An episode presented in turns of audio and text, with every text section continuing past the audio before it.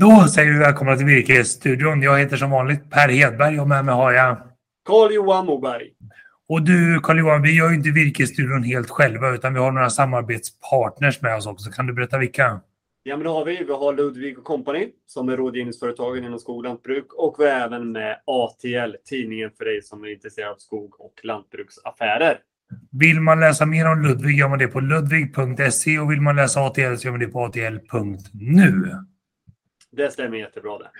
Jag tänkte vi skulle börja med att be dig, Carl kan inte du dra en liten marknadsuppdatering? Vad är det som händer i omvärlden? Så kan vi prata mer om inflation efter det sen. Ja, klart kan jag ge lite uppdateringar på marknaden, för det händer saker ganska snabbt nu. Eh, mycket upp och ner vart vi egentligen är på väg. Men vi ska inte ta lite eh, grova drag. Som vi har pratat innan om i Virkesstudion så är ju då intresset för den råvaran som vi har i Sverige mycket stort. Ja, men dels så är det ju från de inhemska sågverken och massaveds och energiförbrukarna. Behöver vi ha eh, råvara till sina industrier.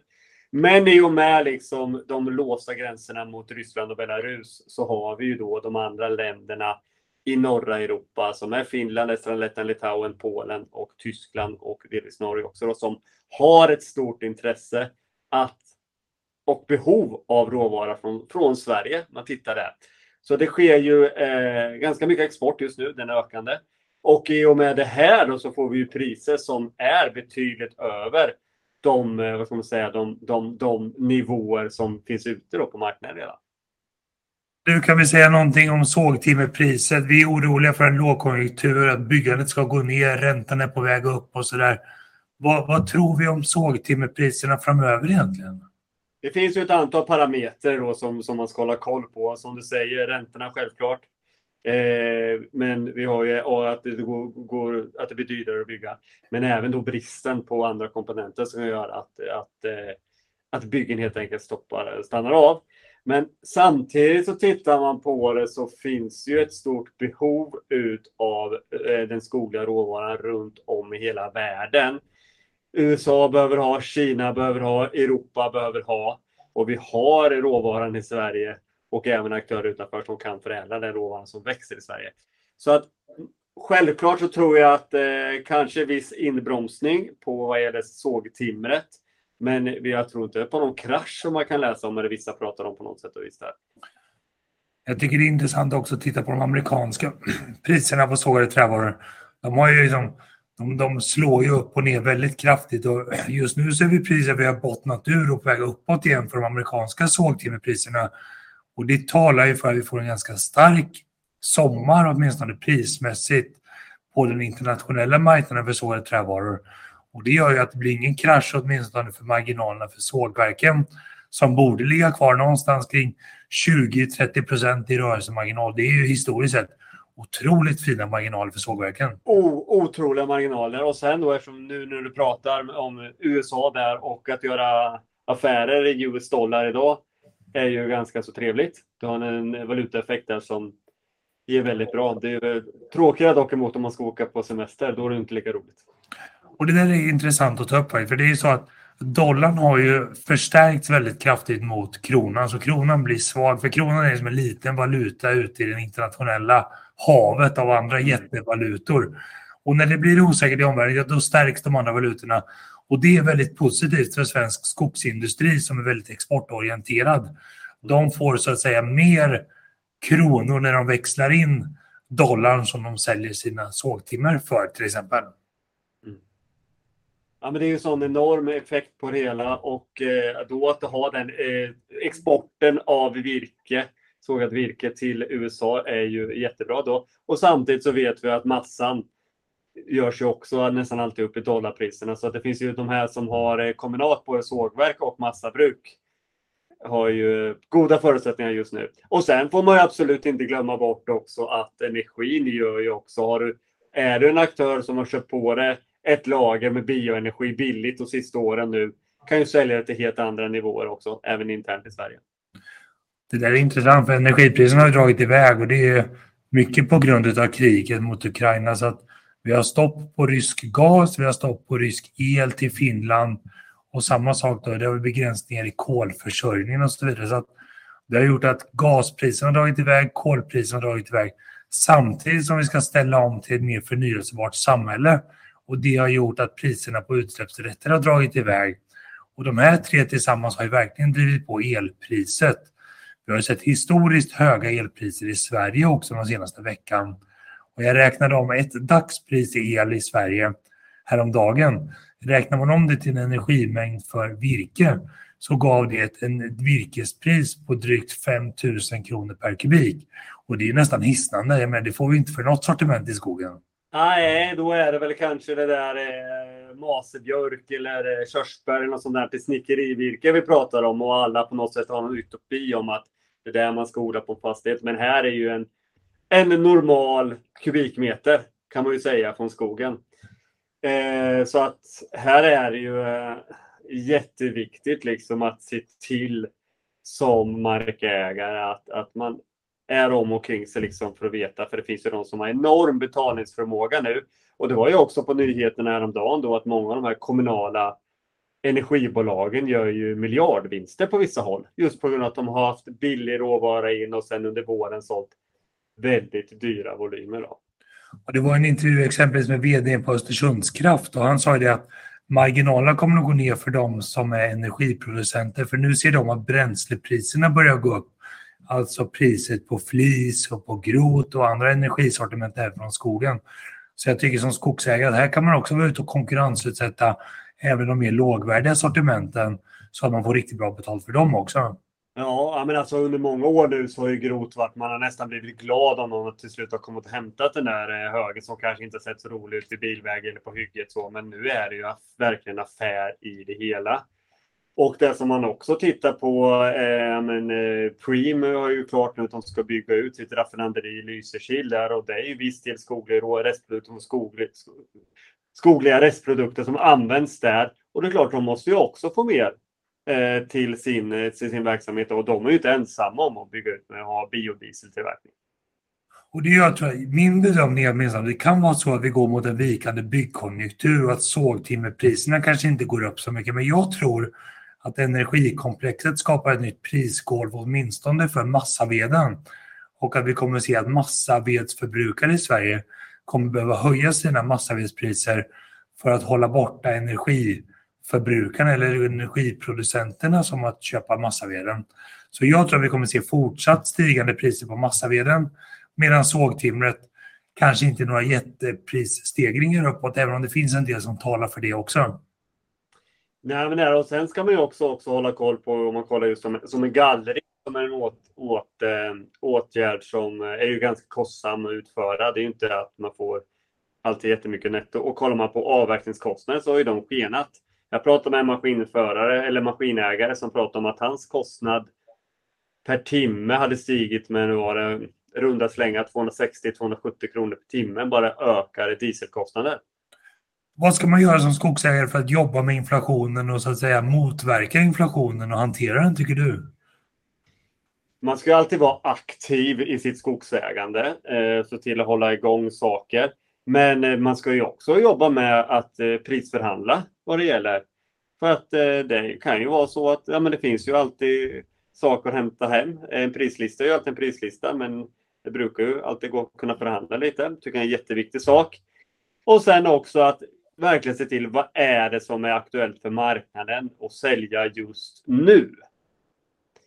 Jag tror att det ligger mycket i det att här kan man jobba med både sina intäkter, att få mer betalt för det virke man säljer, men sen inte dra på sina onödiga kostnader och göra onödiga saker. Utan konkurrensutsätt, prata med olika aktörer, prata med olika entreprenörer så att man inte drar upp inflationen onödigt mycket på sin skogsfastighet. Nej, och detsamma gäller ju då om man eh, sitter med krediter på sin eh, skogsfastighet och kanske haft eh, inte eller har rörliga räntor. Kanske läge att se till att eh, ta in anbud från flera banker och eh, i så fall kanske teckna upp sig och låsa upp det på ett antal år. Bara för att eh, låsa kostnader över tid också. Du, många skogsägare precis igenom deklarationstider här. 15 juni var sista datum för många att deklarera och få hjälp med deklarationen. Kanske utav Ludvig och kompani. Ska vi ta en jingel om Ludvig Skog så vi utbildar oss lite grann inför kommande deklaration också? Det gör vi.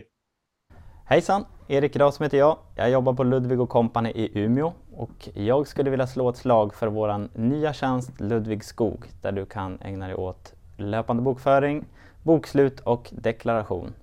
Just nu har vi ett specialerbjudande på två månader gratis som du kan använda dig av genom att klicka på länken här bredvid. Skulle det vara några frågor kring tjänsten så är ni varmt välkomna att höra av er till mig eller några av mina kollegor här på Ludvig Company.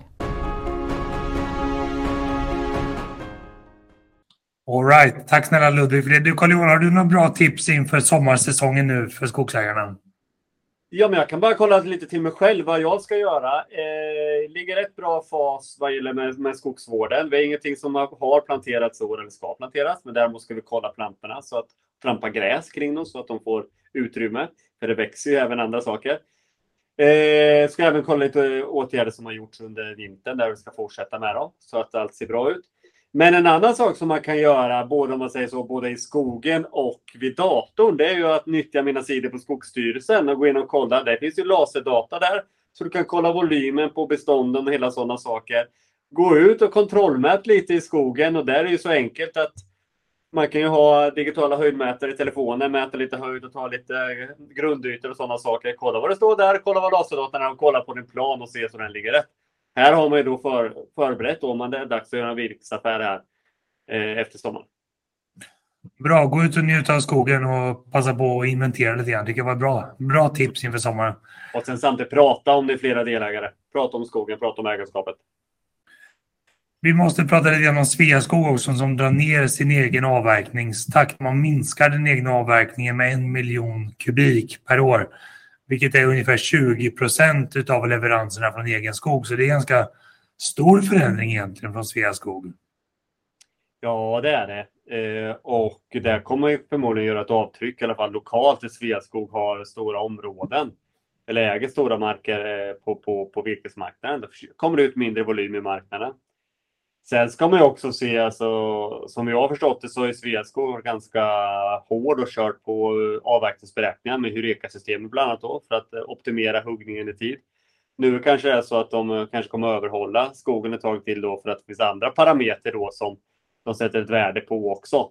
Det kan ju faktiskt vara så att de har börjat räkna med kolbildningen då genom att kanske hålla en, en avverkning i tio år istället det är intressant därför jag tycker å ena sidan så hör vi om stigande efterfrågan på virke och det som skogen skapar för världen.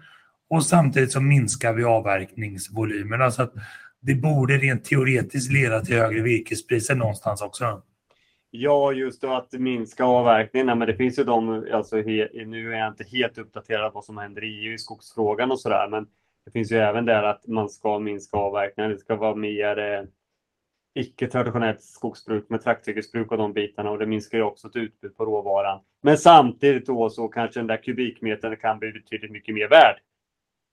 Jag tycker det var, intressant också, för nu har ju Sverige gått ut och sagt att istället för att skrota sina, sitt överskott på utsläppsrätter ska man använda det för att få fortsätta bruka skogen på det sätt som vi har gjort. Så det drar väl upp en hårdare dragkamp om de skogliga värdena egentligen.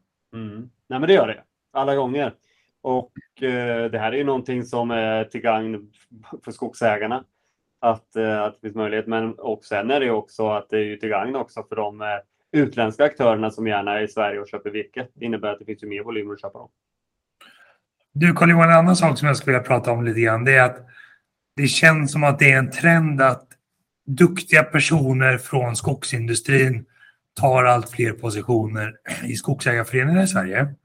Vi har en ny virkeschef i den stora föreningen i norr som kom från SCA. Vi har Holmens gamla vd som är ordförande i Södra och vi har en gammal Holmen-person som är vd för Mellanskog. Är det här en känsla eller är det en trend eller vad tror du? Eh, nej, men jag tror det är en trend. Eh, det här är ju väldigt duktigt och kompetent, eh, kompetenta personer. Eh, och eh, det behöver man ju ha i skogsägarföreningarna. För skogsägarföreningar idag äger ju ganska mycket industri och är ju stora industribolag. Och eh, då krävs det ju den här kompetensen eh, att ha det. Och det är klart, det kanske man inte hittar i den traditionella skogsägarkooperationen. Men för mig känns det helt otänkbart att en gammal ICA Maxi-handlare blir ordförande i Coop Sverige. Mm. Eh, det är det ju kanske, men sen samtidigt behöver Coop Sverige ha eh, kompetens från eh, en, eh, en konkurrent då. För att veta hur, hur det kanske fungerar där, eller marknaden fungerar. På ett annat sätt. Nej, och, det, och det är klart att vi behöver duktiga industrialister som driver bolagen på ett industriellt sätt också. Det är liksom en balansgång mellan skogsägarförening och industri och det är alltid intressant att fundera på var den balansen går någonstans tycker jag.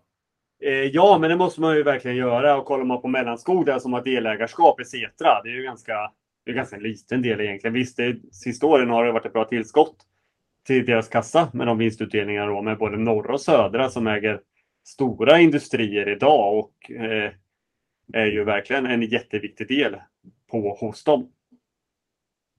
Ja, vi, vi, vi, lämnar det så får vi återkomma om det är så att det är fler som dyker upp i skogsägarföreningarna från industrin så kanske vi kan prata mer om det då. Men vi kanske skulle titta också tvärtom också. Hur många har gått från eh, skogsägarrörelsen till skogsindustrin också? Ja, det är en otroligt bra poäng. Men du Per, som lite avslutning tänkte jag, nu är vi ju i semestertider och någonting som vi svenskar har gjort de sista åren, det är ju kanske att fixa med altanen. Vi har pratat om inflation, det har blivit dyrare då. Vad tror du en eh, klassisk trallbräda 28 gånger 120 tryck kostar på, på Byggmax just nu? Jag drar till med 15 spänn då, lite avrundat. Ja, men då kommer du inte speciellt långt. Eh, utan du ligger runt 8,90 ligger den på Byggmax då. Jag tycker att vi tar med oss den frågan och när vi spelar in Virkesstudion i oktober, då ska vi kolla vad den ligger på då på löpmeter. Det är väldigt intressant tycker jag. Vad tror du att den kostar i oktober? Då? Jag tror att du, din gissning kommer vara mer rätt. Runt 15 spänn. Får passa på att skruva i sommar ändå då. Ja, det, man vill få det klart också. Nu Carl-Johan tycker jag vi önskar en riktigt skön midsommar till våra tittare och våra lyssnare. Virkesstudion görs i samarbete med ATL och med Ludvig och Company. Vill man lyssna på oss så gör man det och vi finns där poddar finns. Och är det så att man vill titta på oss så finns vi på exempelvis Youtube och på ATL TV. Sen tycker jag också att vi ska slå ett slag för att konkurrensutsätt ert virke. Se till att ni parerar inflationen i skogsbruket genom att också få vettigt betalt för virket och vara aktiva i er skog. Gå ut och inventera, titta i er skogsbruksplan, jämför med volymrapporten från Skogsstyrelsen.